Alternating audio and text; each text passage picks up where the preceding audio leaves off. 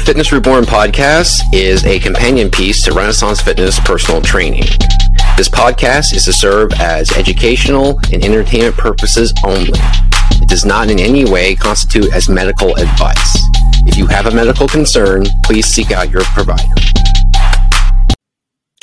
Hey, folks, welcome to the latest episode of the Fitness Reborn podcast. My name is Seann from Renaissance Fitness Personal Training, and my guest here today is Dr. Annie White. She's the author of The Calm Code. Dr. Annie White, thank you for joining us. Thank you so much for having me. I'm excited to be here.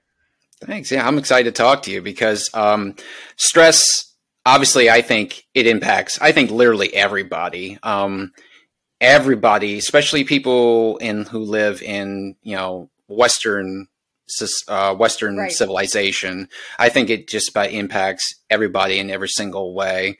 So the fact that we're gathered here today to talk about stress and how we can uh, address it, identify it, and hopefully mitigate it somehow in the most effective way possible, I think is a real premium. Absolutely. Right, right. So well, I'd like to. Oh, so well, I'd like to go back. Um, did I cut you off? I'm sorry. No. Okay. Um, so what I like to do is that I like to kind of start from the very beginning, so people find out how you really how you got here and what brought us to this discussion here. I love that. And I think it's such an important point because I, when I was in my office seeing patients, I'm a doctor of Eastern medicine, and people would come in um, time after time after time, and they would want me to help them fix different health conditions, right? Whether it was pain or allergies or eczema or psoriasis or IBS. And I could go on and on and on. We could even get into heart conditions and obesity and low sex drive and that type of thing. And all of those, I won't say they're caused by stress, but they're made worse by stress. So I thought to myself, okay, Annie, if we don't figure out these high stress levels, these people are never going to be happy or healthy because if the if the ongoing high stress keeps affecting their lives and their bodies this way, we're never going to gain any ground. So I did a really deep dive into why our brains get so stressed out. And I know there's a lot of popular advice on let's get some more sleep, let's eat healthier. And these are all very important things. But what I wanted to understand is how we got into this mess in the first place. And it brought me to the science of neuroplasticity, which states that our thoughts wire our brains, and I'm going to simplify this a little bit, but our thoughts wire our brains to be either more stressed and negative or calm and positive, right? So research has shown that those are different networks in the brain. And it's sort of like building muscles in that when you do the exercise to build up the muscles, you know, that bicep gets bigger. But right. if you do exercises to build your calm and happy neural pathways, those can get bigger. We have defaulted to stress, and I'll get into why negativity goes hand in hand with stress in a second. But we have defaulted to stress just because of, like you were saying, our Western culture, our Western society. And you throw a pandemic on top of that, I mean, mm-hmm. it, it's game over. Forget about it. So once I figured that out, that stress wires our mind. Each stressful thought wires our mind to be more and more and more stressed. And you've probably seen after a stressful period of time, it's like if something even remotely stressful comes up, you go shoom, sailing down those paths, you know, of worst case scenarios before you even know what's happening, you know? And you've built those pathways to be sort of like the Incredible Hulk in your brain. Do you remember when the Incredible Hulk used to get angry mm-hmm. and he couldn't he couldn't stop it. It was like that would happen and bam he would be green he would be ginormous and he would be very angry well the stress networks in your brain sort of work the same way when they dominate over those calm and happy pathways after a period of time.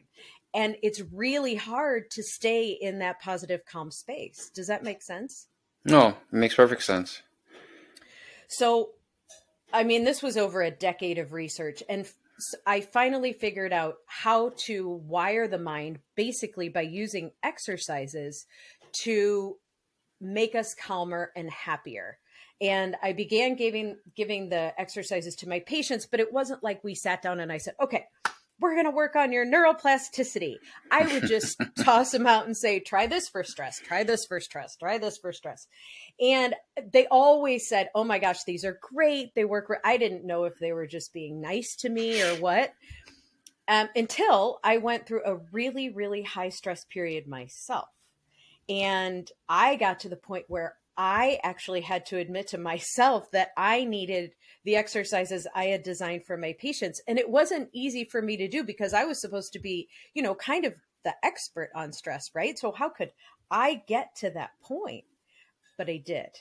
And I got to a point where I lost my business. High stress caused me to lose my business. It caused me to almost lose my marriage. And I almost, uh, I got to a point where I considered even taking my life. And it was I got to a bad spot. And I thought, okay, I'm going to use these exercises. I'm going to try them. It was like my my Hail Mary pass at the end of the game, you know, and I used them for about 2 weeks and not much changed. But I kept with it. And about a month later, things actually really started to change. I was calmer. I didn't I wasn't as reactive. I wasn't as irritable. I wasn't as sad or down which got me really excited. And I stuck with them. And in about six weeks, I felt a lot better. And at three months, I was like back to, you know, better than I had actually been before, which is, you know, it was great. So I want to let people know that it is possible to take control of your stress and your mental health by wiring your mind to be calmer, happier, and more in balance. It's absolutely possible. Right. So, and just to clarify here, so when we talk about stress, um, we are talking about inordinate amount of stress, like daily amounts of high stress, right? Well, yes and no.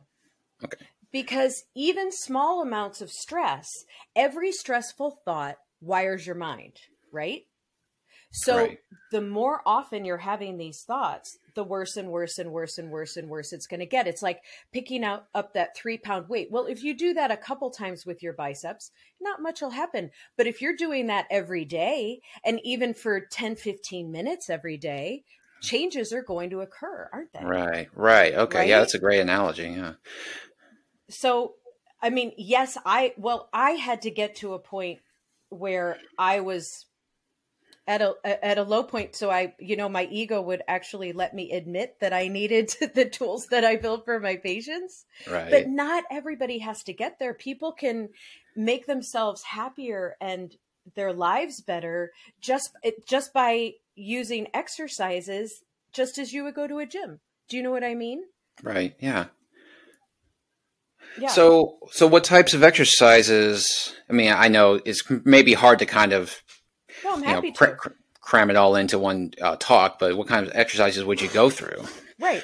Well, in the book, I take people through a six week process, right? And I tell mm-hmm. them exactly how to do it and exactly how long every day. And the max that we do is eight minutes twice a day, right? We start with three minutes twice a day and we end with eight minutes twice a day. We do such things as, um, one of my favorites, I call it Happy Sparks, but you sit down and you make an album or you make a group of pictures that you make you really happy or excited, right? And you mm-hmm. set your timer and for 3 minutes you look at those pictures and you let yourself really marinate on all of those positive emotions that they evoke you know and if you can just make it as strong as possible because then those neural pathways get ignited and they start to build and they start to become stronger. So it seems simple, but it works, you know, because mm-hmm. every time, just like the stressful thoughts build those neural pathways, those neural networks in your brain, the happy ones build the opposite, the calm you know and you could do one on peace you could do you could just have nature photos, you know, or mm-hmm. some people like laughing babies. Some people like, I mean, people just have different ideas of what makes them happy or calm. But as long as that is ignited for mm. that specific period of time, and when your brain is wired to be mostly stressed, it's best to be able to put aside specific times of day to do it right? Because mm-hmm. then you know those pathways will be ignited for that period of time. If you sit down, you're like, okay, I'm just going to think happy thoughts. Well, a stressful thought will take over quicker than you can say Bob's your uncle, won't it? Because those pathways are stronger at that point. Mm-hmm. But if you have specific things that you want to do when you sit down for that time period, it really helps to focus your attention. And it really helps to stimulate those pathways in a way that they wouldn't otherwise be stimulated. Does that gotcha. make sense? Yeah, that makes perfect sense. So here's a kind of a big, big picture question for you. Um, so we uh, we always seem to need like uh, lots of coaching and lots of help with trying to mitigate bad amounts of stress, you know, and trying to take away negative thoughts. Um, it seems that the human brain is wired kind of almost more naturally. We seem to be more predisposed to negative thoughts and negative emotions and just kind of going down roads that are that are kind of in the end detrimental to us. So why why do you think why do you think that is? I mean, as a you know as a as a scientist yourself, and why do you think that is? Why we, we kind of our brain goes one direction, whereas we never need help with trying to go negative. Exactly. That's a, a brilliant question, and I'm glad you asked it because it's really important. Our stress response was built for us to survive. Right. Right? So we are always going to prioritize our survival. But what goes with our survival? Worst case scenarios, because we have to plan for those worst case scenarios in order to avoid a really dicey situation. Exactly. The problem has become the woolly mammoth is now a late car payment. Do you know what I mean? so, like, yeah. we are freaking out as if we are going to get stampeded at any second, but uh-huh. it's just a traffic jam. And that is something you can communicate to your mind and to your body. And I'm going to give you another um, exercise that I have in the book that I really, really love for this. And it's a breathing exercise. Okay.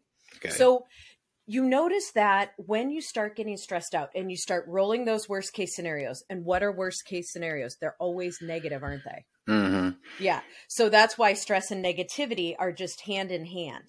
You can't really split them up because the worst case scenario is always triggered. So in those moments, you'll probably notice your breathing becoming more shallow and your mm-hmm. breaths becoming closer together. Why?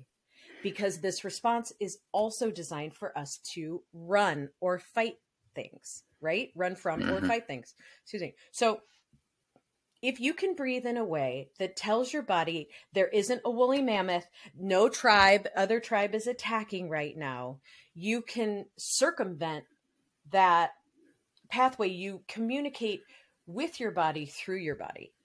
And do you want to learn a, a really quick breathing exercise to do that? Yeah, let's do it. All right. I call it five breathing. And okay. I call it five breathing because everything relates to five. Okay. Okay. So the first step is you think about something you're grateful for, if you can. Okay. okay. And mm-hmm. when your mind starts to wander, just keep picking different things to feel grateful for. You breathe in, starting with your lower belly for a count of five. You pause for a count of five. Exhale for a count of five, and you pause for a count of five.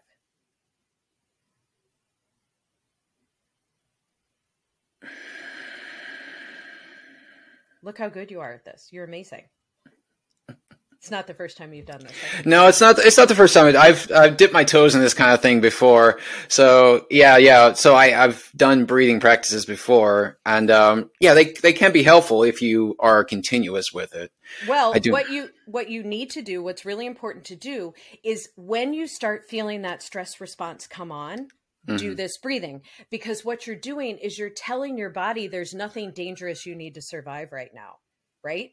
Because right. if there were you're if you're fighting or you're running you're going to breathe in a way that is short and shallow and close together but this is longer and you can't pause when you're running can you and you mm-hmm. really can't breathe de- deep down into your lower belly right when you need to run right. or fight and mm-hmm. i want to add another um, layer to this which can really help activate that parasympathetic nervous system your calm nervous system okay And it might okay. seem kind of funky at first, but it works.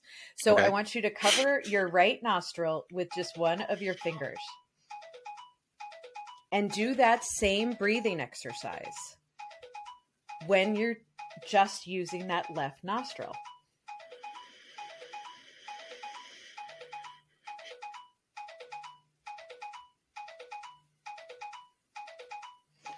So breathing in and out only through your left nostril activates your calm nervous system. And it further helps you calm down in those situations.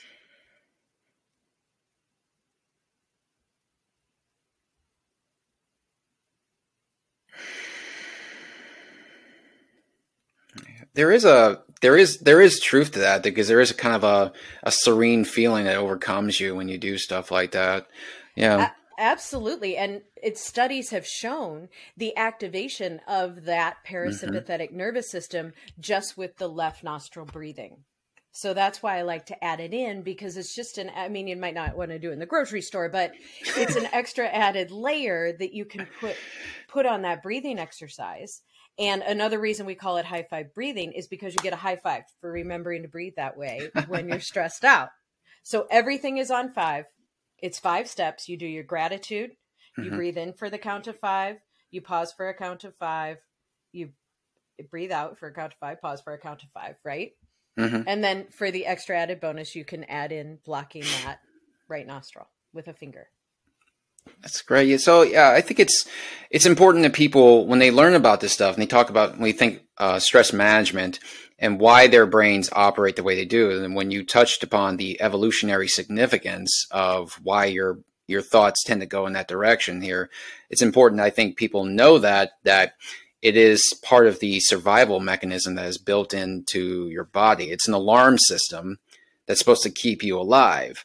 Um, and your response to it is very actually your brain has not evolved a whole lot since right. the days since the days you were running from the saber-toothed tiger um, and i think the more people come to understand that i think the better they will be able to understand why what's happening to them is happening to them exactly and when when you keep having these stressful thoughts right mm-hmm. it you unwittingly wire your brain to be more stressed and negative right? Mm-hmm. and so that's why i want people to know that they have control over this transaction because when you wire your mind to be more calm and happy it's more balanced. You don't sail down those paths to stressville uh, like before you even know what's happening. You have a say in the matter right. you know? It's like oh wait this is just a, a late car payment. This is going to be okay. Or this is just a traffic jam. And I can tell them I'm going to be late, you know, instead of going straight to stressing and then more stressing. Does that exactly. make sense? Yes, exactly. I think uh, knowledge is power, and I think that's a that's an extreme form of knowledge. So, going into now, your background is in uh, Eastern medicine or Eastern philosophy or Eastern medicine. I have that right? Eastern medicine, yeah. Eastern medicine. Okay, so your your background is in Eastern medicine. So, what in particular about Eastern medicine drew you towards it? I love mind, body, spirit, just like okay. your just like you're um, advocating as well, because mm-hmm. we are one being, and you can't separate it. It's not like, oh, well, this is just mental, or this is just physical, or this is just. And I even go to the spiritual. We don't have to go there at all, but um, it's all intertwined mm-hmm. because we're one being and that's one thing that drew me to um, traditional chinese medicine because they believe that. And another thing that drew me is they're not interested in symptoms. They're interested in the why. And i think that's that's the um, really unique perspective that i bring to this whole neuroplasticity conversation because i was more interested in why our brains get you know, so stressed and why that happens and then work backwards to solve it. Do you know what I mean? Right. So that's right. how it's so ingrained in me to look for answers physically and mentally that way. So that's what gotcha. I love about Chinese medicine. I think that's such a good question. And it's a differentiating point between Chinese medicine and the Western side. And I'm not saying one is better than the other at all. We need both of them. You know, mm-hmm. if, if if you're having a heart attack, don't call me. But um, I can also help people be healthier just because that's what we we concentrate more on that side of things than on the life-saving side of things which is why they work great together right right and actually i've heard that uh, quite a few times from people who work with uh, like uh, integrative medicine and functional medicine and um, mind, body, and spirit. They say that Western medicine just kind of falls short of really being able to properly um, provide that sort of thing to people. Um, Western medicine, I mean, for for all its greats, I'm not knocking Western medicine. Like you said, it, it Western meds can and medicine can really save your life in a literal way if you needed to. Um, but the the day to day stuff, and especially focusing not on the symptoms, but focusing on the root cause. That's something exactly. I've really I've I've heard something I've heard a lot from people I've spoken to is the the emphasis on the root cause because if you just focus on the symptoms, you're just masking the masking the problem. And that's what most pharmaceuticals do, don't they? Mm-hmm. They just right. mask the problems. It's like, oh, you're having this symptom, let's just make that go away. But then you see that cascade of side effects because the body doesn't like that. You know, mm-hmm. the body doesn't like it when we do things for it and we mask things because like you said, we're not solving anything. Right. We're not we're not really helping the situation. We're actually making it worse. And I'm just talking about pharmaceutical meds, you know, if somebody says take this for the rest of your life. You know what I mean? Mm-hmm. Right. That, that's not ever going to solve the problem. Right. Yeah, you know, pharmaceuticals, I think again they have their place and you know, if you can take them for only a short period of time to maybe kind of help deal with the problem that you have rather than be dependent on them from life, you know, of course, this always depends on what sort of problem you're dealing with. Um, but I think that kind of a, a full picture of wellness that combines Western with Eastern is probably a uh, a good a good place to kind of ultimately be. Absolutely. I mean, that's exactly right. It's that Chinese medicine, or um, and I call um, functional medicine. I call Chinese medicine the original functional medicine because functional medicine, like you were saying, is focused on the root cause as well. Mm-hmm. It's just a different way of getting to the same idea. But I, I'm trained in functional medicine too because I think that's um, just a mirror of the the Eastern medicine training that I have. But you're right. You we have to have both because one is about life preservation, like saving lives, and one is about true health. And we want both. You know, mm-hmm. if we're in a car accident, we need Western medicine. If we break our arm, we need a surgery. You know, it's irreplaceable and it's helped right. extend our lives. And like you were saying, pharmaceuticals for for a temporary time, fabulous. You know, it's great. Right. It's just if it's for the entire life, then you know you're just going to get more and more and more complications from that. Yeah, exactly. dealing with that root cause, like you were talking about. So, what was the process actually that led to your your your eventual discovery of your method here, which kind of culminated in your book? Um, I think you you touched on it a little bit earlier when we spoke, um, but kind of want to get a better a better feel and having everyone listening here get a better idea about what was actually the origin part, the origin part that led to your book and your new method. Well, like we were saying with the root cause and the mm-hmm. wiring of the mind, once I figured that out, I worked backward to help fix it. So then mm-hmm. I had to uncover well, how actually can we wire our mind to be calmer, happier, and balanced. So I dove back into research, and research shows so many different ways. So what I did was I built tools incorporating at least three or more of each rewiring tool that I found in the research. So that's what the book has is a bunch of different ways for you to be able to wire your mind. For instance, gratitude has been proven to wire the mind to be calmer and happier. In fact, they say grateful people are 25% happier. Why is that? Because mm-hmm. their mind is wired to be happier, right? And right. gratitude is wonderful, but trying to think a grateful thought when you're stressed out, mm, it can work and people can try it. And if that works for them, that's fabulous. But if it doesn't, having specific exercises can also help because it really focuses your attention, right? right. So the first, um, I have a bunch of gratitude um, mixed in with different like um, future self, and love and different exercises for people. Or, you know, you could just sit and try to be grateful for things around you for a few minutes and see if that works. You know, Right. that's a technique that can work as well. Right. So I took all of those sort of positive wiring techniques and I combined them and I made the tools. I made them into tools that people can use every day. Does that make sense? Yeah, it makes perfect sense.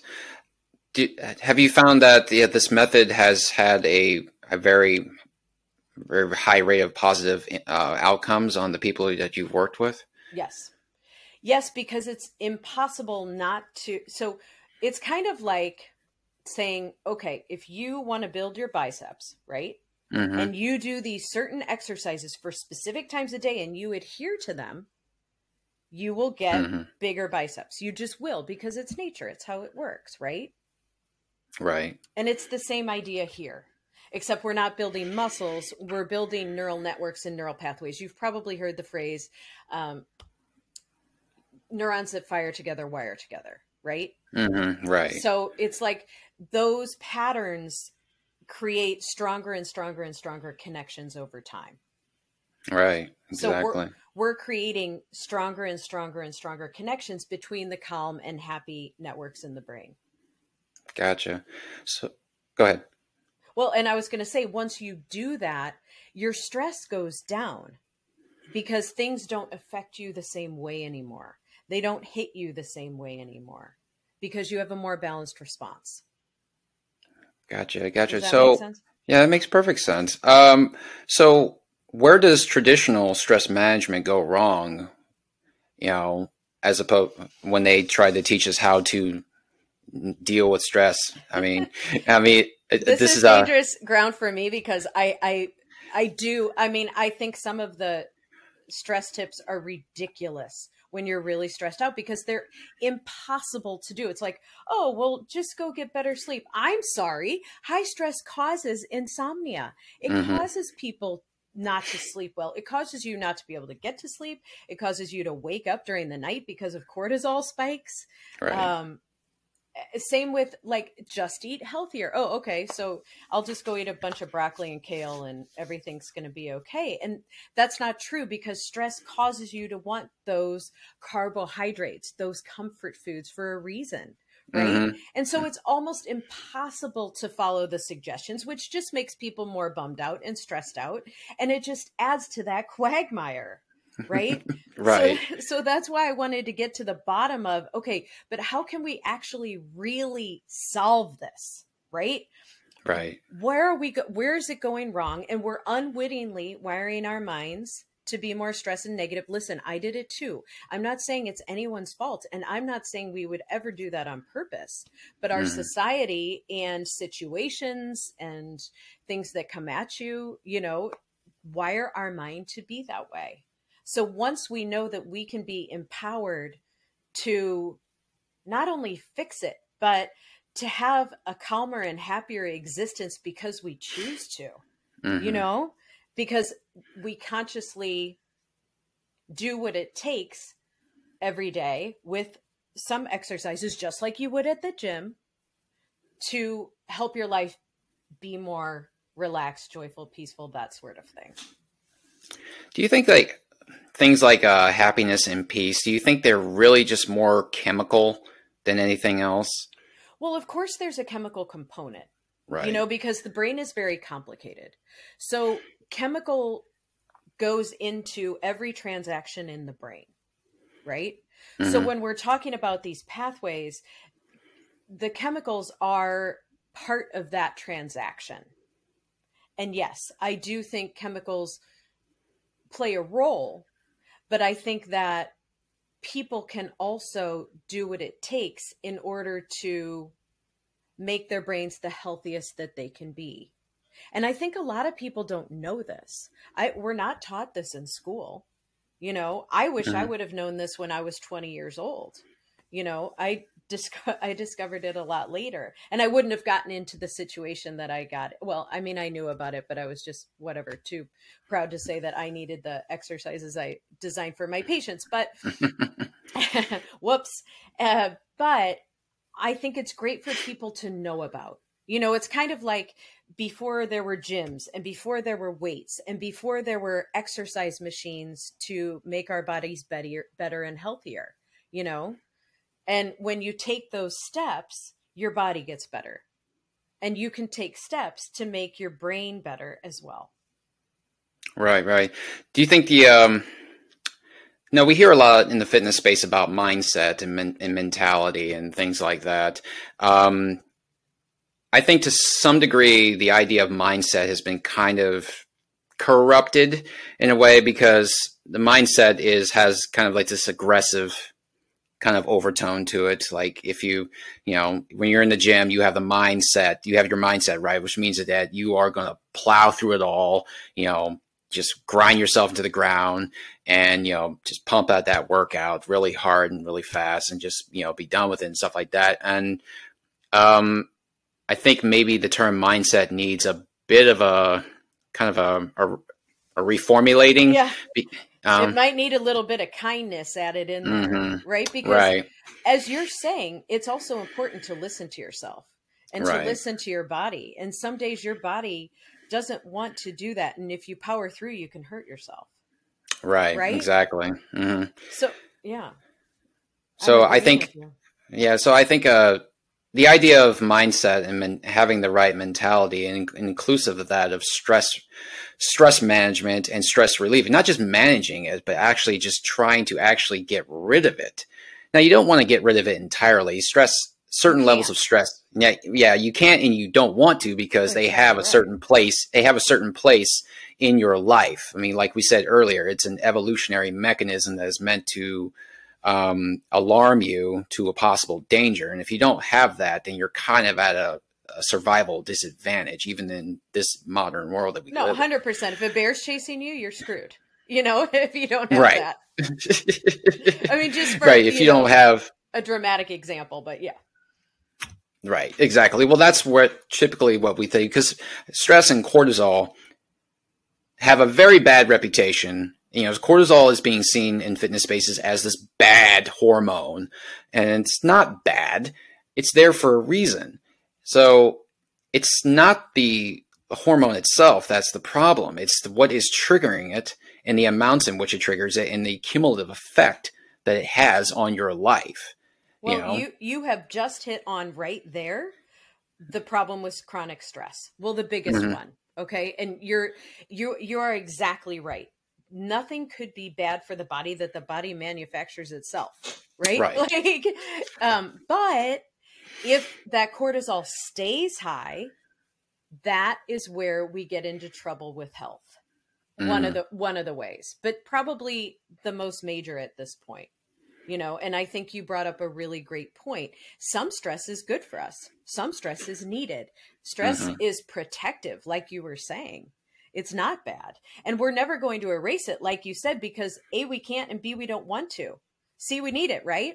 Right. But when it's it's just the chronic stress that's bad for people. When people get into those loops where they're stressed out for I, I mean honestly, I would say more than 20 minutes a day.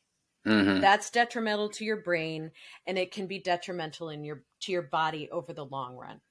If you have one day of that, not a big deal if you have consecutive days in a row, that's where we run into problems. Right, exactly.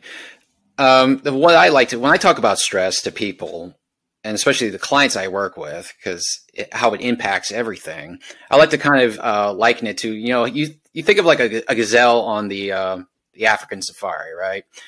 And it's eating its its guy's head down, eating grass, and then suddenly a lion pops out and then chases it, and it bolts like however fast they can run 60 miles an hour. It does this for, you know, a few seconds at a time until it outruns that line. And then, you know, okay, that was stressful, but then it goes back to eating grass again. You're like, okay, the, Exactly. Your body, your your body is designed to be able to handle that. Yes. You know, it can handle that surge where you know it floods your limbs with all this blood, decreases the blood that goes to your abdomen, floods your limbs, all this blood, so you can run or fight whatever it is that's um, terrorizing you, that's threatening you. But then once the threat is gone, your body is supposed to reset and go back to homeostasis. And if you, chronic stress is completely the opposite of that. That's exactly right. I mean, and I love your analogy. That is such a great analogy and such a great picture for people because it's so true.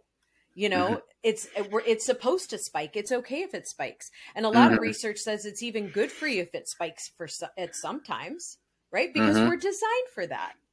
Right. the body just gets a bit confused when it thinks you're, you know, choosing to live in a neighborhood filled with saber-toothed tigers who want to attack you every day. Like the body's like, what in why would they live in this neighborhood? What are they thinking? That's great. That's great. Yeah, yeah. That is that is a perfect that's a perfect way to describe living in a constant state of stress. Like living in a neighborhood where you are constantly a meal for everyone around you. Hundred percent. Your body's like, God, this girl's weird. You know, I I don't know what she's uh, she's into, but yeah.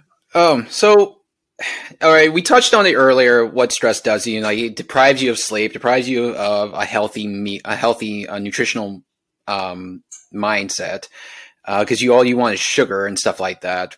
So, can you go into more of what are the actual like physiological deleterious effects that stress has on you, like how it just ravens ravages your entire body Yeah, once well, you have it too much?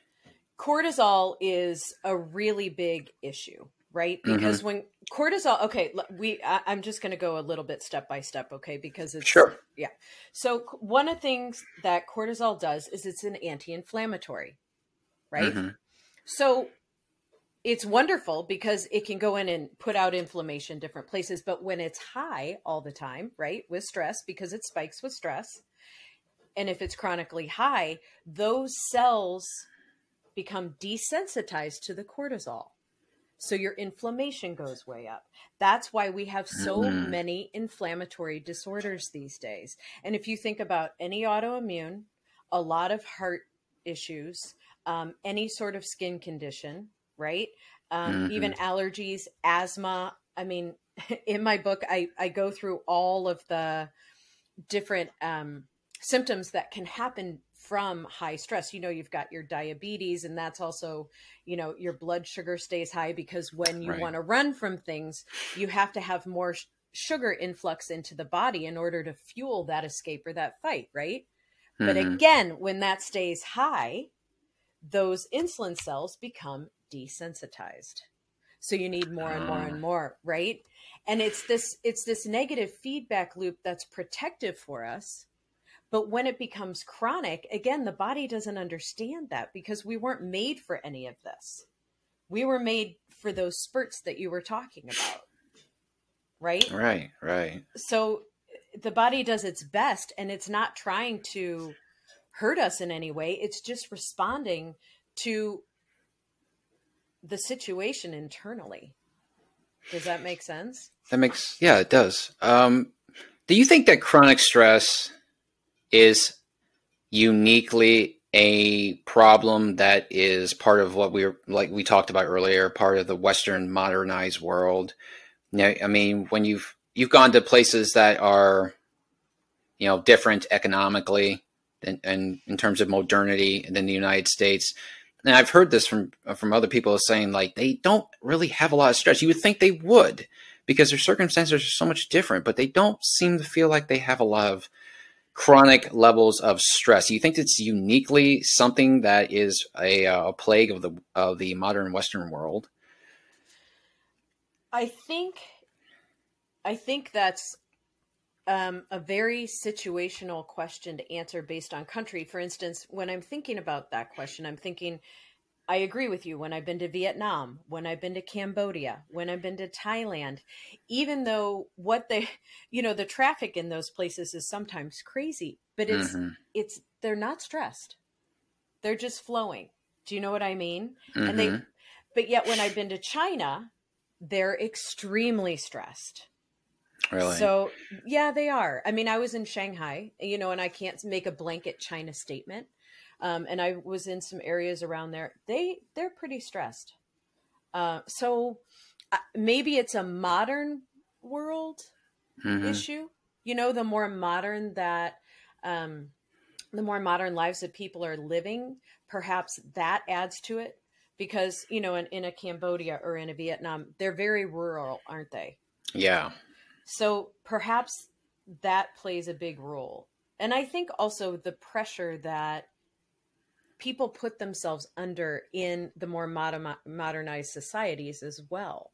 You know, we put so much pressure on ourselves to do, be, and have all these different things. And those things aren't important or aren't as important in different cultures. Does right. that make sense? Yeah. Yeah. So there's a, maybe it's more of just a, well, like you said, it's a a rural versus urban yeah. sort of sort of uh, life and a, a cultural a cultural distinction as well too. Because I think you know you mentioned Shanghai, China, and uh, it's an you know it's China, so it's not a technically a Western country, but it's very Westernized, totally, right? Totally, mm. totally. Westernized countries, I agree, are far more stressed out you know, because it's all about the having, it's all about the doing, right? Right. And in the other places, it's all about the being. Mm-hmm. You know, it's the existing. And the yeah. other things aren't as important. They don't take on that role that we let those other things take on in these sort of, like you're saying, westernized mm-hmm. societies. Right. Yeah. I'd be interested to see what the what the differences in stress levels and going back to China, what the differences in stress levels would be in China because you know the the western side of China is very highly developed, and I think that's where most of the population also is is is at. But the other most of China is very underdeveloped, and so I wonder what the stress levels would be comparatively between the people who live in the under underdeveloped part of China versus the more developed part of China. I yeah, think that would be. I think that question. would be that would be very insightful.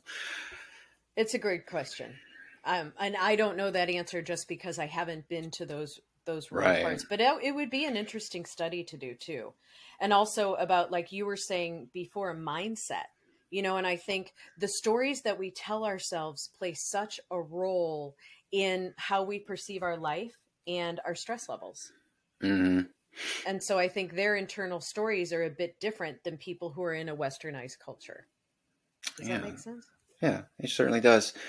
So I want to talk more about neuroplasticity. I think that's become kind of a, um, a very popular term um, in neuroscience, obviously, and because of that, because its relation to um, fitness and wellness, uh, because people who are in the neuroscience field are gaining more and more um, influence in uh, how we how we see fitness and how we see how the human brain actually operates, in terms of especially how people get older. Because I think we used to think that you know once your brain is fully developed, it pretty much just kind of hangs out there.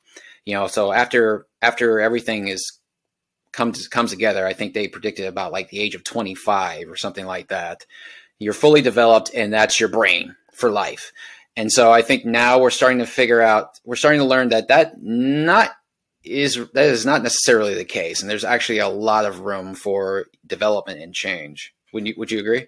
Absolutely, and I think the reason they thought that previously was because they didn't have that high tech technology to look inside the brain. You right. know, they were saying, "Oh, well, this is the way it has to be because that the formative years are finished and the mm-hmm. brain is part of the formative years and so of course it would be finished developing and that's that but that is not the case and it's great with all of this um, technology that has come and i think that's why neuroscience and neuroplasticity has gotten more of a stage and more of a center stage in the past let's say 20 to 30 years because they can actually prove this now mm-hmm. right they can they can do the PET imaging they can do the all of the different sort of testing and look inside the brain and see actually what's happening in there right. which is exciting. It is very exciting too because i think i'm very excited about it because um, as i try to talk and i deal a lot with people who are on the older end of the spectrum here, so older, I mean like 40 and up, you know, um, it's exciting news because it means that they're not stuck where they are and that you know things things that that come with that we typically associate with age like neurodegenerative diseases like parkinson's and alzheimer's and things like that um, you can't really if you're genetically predisposed to it you can't really fight it off completely but you can you can mitigate it and you can decrease the chances that um, it will happen um, over and over time absolutely and those are neuroplastic changes too right? Mm-hmm. And there right. there is a lot of therapy, especially for Alzheimer's, for brain exercises, you know, right. and building the neuroplastic aspects of the brain having to do with memory, right? Right. And another thing you said that's really important is that it's so wonderful that people are empowered. They have a choice. They they are able to change things they're not stuck where they are ever. I mean, you know, in Parkinson's and Alzheimer's, if things get to a certain point, that's irreversible. And that's not what I'm talking about here. What I'm right. talking about is what you were saying is that if you have that APO4 gene, right, for the mm-hmm. Alzheimer's, mm-hmm. you know that ahead of time. And you, like you were saying, can do exercises, neuroplastic exercises to mitigate those effects mm-hmm. and you can also eat certain foods and you know do m- more exercise and more fitness because that also has neuroplastic effects right? Right exactly. Uh-huh. And it all is intertwined. Yeah com- completely. It's, it's it's a totally exciting this is why i like talking to people like uh like yourself because because of the the in, in, inclusion of neuroscience in the more recent develops developments that have happened over the last like you said 20 30 years have really opened up a whole new pandora's box here and then kind of redefining what people think um, comes with aging here. Well and and another important point about stress that i was going to bring up earlier that you're touching on a little bit here is that people think that stress is done to them or because of situations but it's not it's their reaction mm-hmm. right what controls right, their reaction right. their brain so if your mm-hmm. brain is more balanced your reaction is going to be more balanced right you're not going to spin out right you're not going to lose it on a customer service rep over a $20 late fee that kind of thing you know um, mm-hmm. but it's it's the same with building your memory you know and mm-hmm. any sort of exercise or I'm not even going to say food, but exercise also can build neuroplastic changes in the brain too. They've shown that, which is fabulous. Oh yeah, yeah. I think it's cool, and um, it's kind of you know just sitting here thinking about it because I know that on Alzheimer's patients they are they've started using um, boxing exercises to help with their um, with their Alzheimer's and not competitive boxing, obviously, right, right. but you know, just going through the motions and like hitting a certain part on the bag, like repeatedly, and then hitting all these markers and trying to coordinate, you know, the movement of your eyes with the movement of your hands and things like that, and um, because it's building different parts of your brain right too, right it? it's it, it, really it really is too and I, i'm kind of thinking too also it's like it's kind of tragic because muhammad ali had parkinson's disease um, and the ironic thing is, is that you know he stopped doing everything eventually over time because of his Parkinson's. But if he had just kept up a lot of his workouts, his Parkinson's maybe would have um, it, been reduced. It could have, yeah, maybe. But he also had so many brain injuries. Yeah. Too. So, but you're right. I mean, it couldn't have hurt. It would right. only have helped. And you're, I mean, you're making a very good point in that the power is more in people's hands than they realize. And even right. Muhammad Ali, who was the boxer, didn't realize how much power he actually had in that conversation. Right, exactly, and exactly with right. This new technology and new research and everything that's now coming to light, like you're saying, we're learning more and more and more about it, which is fabulous. Right, and I think I, I really like to what you said earlier, just a minute ago, is that your response to it is what dictates everything. Um, Now, I'm just, again, I'm sitting here thinking about it like this is being treated by a lot of people as new information, but it's not really new information because it is part of Stoic philosophy that comes yes. back from thousands of years ago. And, you know, again, you know, this guy Marcus Aurelius has become a very popular person in certain circles here. Yeah. Right? Yeah, yeah. He's he's very popular with a lot of people, mainly because of his Stoic writings. And he if you will find you read it, you will find he says exactly that. He's like, your response dictates everything here. You don't have to you can't control nothing, but you can control how you react to things. Totally. You know? And, I mean that's key. It's everything. And people mm-hmm. I'm so sorry, Seann. I gotta grab this cord. I am so sorry. Um, so people You're good. don't realize how much power and control they have in that conversation. You know, if you talk to people and like, oh, the pandemic, the pandemic, and I get it because the pandemic wired people's minds to be more stressed out. Of course it did. Think of how many stressful thoughts, like worrying about someone you love getting pandemic and even passing away, or pandemic, getting COVID and even passing away, you know? I mean, it was mm-hmm. a very, very, very, very, very stressful time. But we have the power, like you were saying, to mitigate that. We have right. the power to help our memory. We have the power to help our our happiness every day and get out of suffering because we have a choice. Just like Marcus Aurelius says. Marcus Aurelius said that. We have a choice. Suffering is a choice. Pain is not a choice but suffering is a choice. Gotcha. Exactly right. So, just on a theoretical, just on theoretic on a theoretical uh, basis here, if say you work with clients, right? You work with in a clinical setting. Is that uh-huh. correct? Mm-hmm. Okay. So if I was a brand new client, and I like to do this with people who actually work with on one on one in clinical, uh, yeah, with patients. If I was a brand new client, and I'm saying to you, Doctor White this stress is just killing me. I, I just can't function. I'm to the point now where I really need some help here, and all the stuff that I've gotten before is not doing anything. Um, so what would you what would you do? What well, what would be the process? Seann, I honestly, and this is going to sound like a plug, and it's not. I would okay. tell I would tell them to read my book. Okay. I would what because what it does is it really puts them in the seat of empowerment to do mm-hmm. something about it on that level that can actually fix things. You know what I mean? It's like right. I, I tell them why, I tell them exactly what's happening in the mind, and I tell them exactly how to make it better in steps that are really easy and clear. And I promise you, I am not at all trying to plug my book right now. I'm really, really not but if someone it sounds like it and i feel cheesy but it, that's not what i'm trying to do here.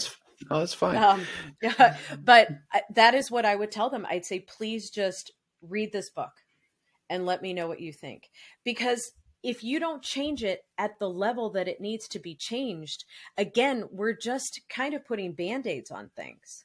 Mm-hmm. And that's what frustrated me in my practice previously because, you know, I do acupuncture for people, which does help stress, right?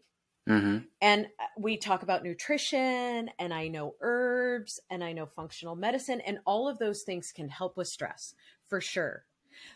But if their mind is wired to be super stressed out and negative, it's just going to keep going back to that situation.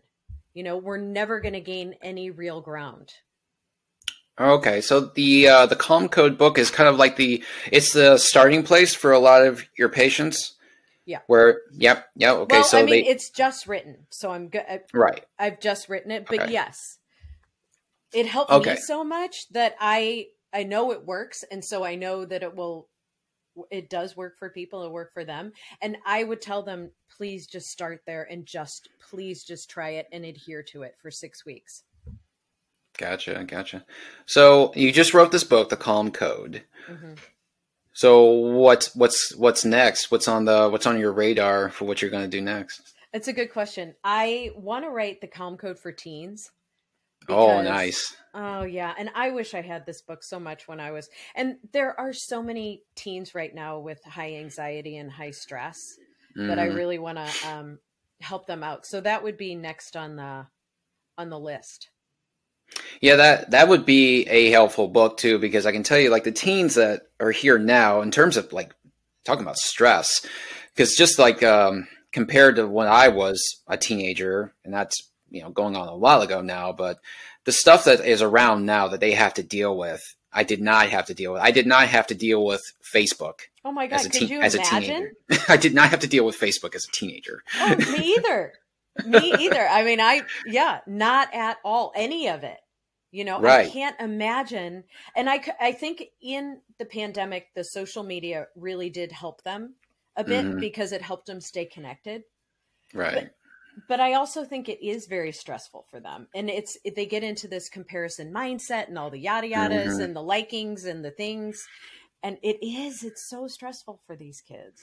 It really, it really is, and it adds a whole new d- dimension to you know having a stressful adolescent years, having stressful adolescent years. Because you know, when I was a teenager, this the term cyberbullying was around, um, but it was mainly confined to like chat rooms, right. you know, stuff like that. You know, you go into a chat room with a few other kids, you know, and you know, someone jumps in there and is you know, poking fun to you for I, I don't know. I, I never experienced cyberbullying. I guess I didn't go into any chat rooms for the most part. But you know, it really took off, you know, in the years, a couple years just after I left high school, because you know I'm the same age as Mark Zuckerberg, so yeah. he, you know, and so he, he created something that I think was, in theory, and still is a good thing, but then it just took on a life on its own and it just kind of went down. I think what, what would be kind of uh, an, ine- an inevitable um, path because of how ubiquitous it became and how popular it was among very young people. Yeah. And you know anything can be good and bad can't it? You know yeah. any good thing can take on a pathological element to it if it's overused or mm. used in a wrong way you know? And i think that that these kids they're so adorable but they get so addicted. And it is addictive in nature and we're back to neuroplasticity and i didn't mean to do that on purpose but it, it is addictive because it, they get that dopamine hit and that's back to your chemical question right? Because mm-hmm. dopamine then wires the mind to want that reward more and more and more right? Yeah. And those likes or those rewards and you know there's a lot of different ways that that dopamine button is hit on the social media so now the mm-hmm. kids are addicted right mm-hmm. so it's it's a complicated situation and it is and it is an addiction too because I kind of got hooked on it too a while back on it and you know as an adult I got hooked on it too. It's like oh how many friends I have, how many likes do I have, how many shares do I have? You know you you take that to mean as your your your yardstick of acceptability to others and outside validation and all that stuff. And as an adult, I got hooked on that. I can't imagine what it would be for someone who's 15 years old. No, because you can't you can't make good decisions for yourself yet, can you? No. But, so yeah, yeah, yeah, like like you said, it is what you make it. But um, but that that would be a that would be a great idea. Um, the calm code for teens. Um, I can think of any number of ways it would be helpful to so many, so many out there, and um, especially now with you know coming out of the, the pandemic right. slowly but surely. Right, and there's been so much uh, mental health issues, mm-hmm. not not just with um, you know adults, but major teen stuff too. So. Right, exactly. So speaking about COVID, just real briefly, did you notice an uptick in your practice of severe mental health and severe stress because of the pandemic? Yeah, and you know, Seann, there's even new research saying that not only did the COVID pandemic worsen depression and anxiety, mm-hmm. but it caused a lot of depression, anxiety, and some studies are even saying sure. schizophrenia. You know, and really, yep. And it's worrisome to me, but it makes sense if you look at it from a neuroplastic standpoint, right? Because right. anxiety is just extreme stress right and if you're wiring mm-hmm. your mind with these stressful thoughts and more and more and more stress more and more and more stress that's anxious and then yeah. if the negative thoughts you know are pervasive as well well you can become depressed can't you right right so that situation is just like a breeding ground for mental health challenges Right. I think the the lockdown that came from the pandemic played a big role in that too, because we forget that human beings are social creatures and isolation you know isolation is it's weird. It went from being a very bad thing to two years ago it was a very good thing because it was something that you wanted because it was going to protect you from this virus that was going all around the, the globe. And so isolation kind of had a bit of a facelift there. It was something that was considered desirable, but now I think we're kind of we're kind of backtracking and saying that no, isolation is not a good thing, and it's caused a lot of problems. No, you're exactly right. It hurt a lot. I mean, it hurt a lot of people's mental health. You're right. It, re- it really did. Yeah, mm-hmm. on top of all the death and everything else, and just bad news reports every single day. 100%. And what does each of those bad news reports do? It wires your mind. Every right. thought we have wires our mind. And that's the message I love to get out to people because once they know that, then they know they have control. Right. And right. I'm not exactly. saying it's anyone's fault for getting into a situation where they feel not their best selves. I mm-hmm. got there and I I've been studying this for a decade. So I'm not telling people that it's their fault, but I'm telling them they have the power to change it. And right. I think that's so important. Empowerment for people is just so important. Exactly right. Exactly. All right, um, Annie. So as we're going to start to wind down here, now you've already kind of, I think you've said this many times already, but I'm just going to kind of, I'm going to bring it up anyway. So I have a, kind of a tradition where I like to have my guests uh, leave a final thought. So, of all the people who might be listening to this, if they forgot, if they did not remember anything you said, if there's one thing in the world you would like them to walk away with, what do you think it would be? You have control over how you feel every single day. There you go. There you go. Can't can't say any better than that. well, you're amazing. I love what you're doing with your podcast. Well, thank you. I appreciate that. It was wonderful to be here. Well, thank you. Yeah, yeah. I'm I'm always uh, I'm very very uh, I feel very speaking of gratitude, I feel very gracious to the people who come on, people who are experts in their fields and free thinkers and innovators who have new bits of information they can give out to all of us because I learn as much as anybody listening to this right now just by talking to people and that's just everything that I'm going for. So I thank you again for coming on. Absolutely. I mean, we will continue our mission to help people be right. their best selves. Exactly right. And of course, we're on the mission as well, aren't we? Yeah, we actually are. All right. Well, folks, thank that thank you. And uh, ladies and gentlemen, everyone who might be listening, this is the Fitness Reborn podcast. Again, my name is Seann from Renaissance Fitness Personal Training. My guest today has been Dr. Annie White, and uh, I will give information in the show notes about how you can contact um, Annie in her through her website. You can get a hold of her book. It's called The Calm Code. Is it on Amazon, Annie? Yeah, it's on Amazon. It's on Amazon. Okay, I'll I'll post a link where you can find it. You can just click right to it. And uh, honestly, I'm thinking about buying it myself here because I I love books. I like to read. If you see my see my room here, I got tons of books stacked everywhere here. So again, knowledge is power. Knowledge so knowledge is power, Seann. No, knowledge is power. The more you know. And uh, of course, I'll put um, information in the uh, show notes about how you can get a hold of me through social media. You can get a, uh, in contact with me. And don't forget, everybody, I am hosting or I am um, creating online uh, training programs. I have a new one that's in the works right now. I'm getting through it slowly but surely. But again, thank you again, Dr. Annie White. Great conversation. And uh, I wish you well. Thank you. Back at you. Thank you. All right. Take care, everybody. Hey, thanks for listening. Don't forget you can become a supporter of the show by becoming a monthly subscriber. No commitments, cancel anytime. Every little bit helps, and I'd sure love your support. Also, you can click any of the links to our social media platforms provided in the show notes, and you can email me at renfitnesswarriors at gmail.com. That's ren, R-E-N, fitnesswarriors at gmail.com. If you got a fitness story to tell, I'd love to hear it. And you never know, you might just find yourself on the show. Until next time, train hard. Peace.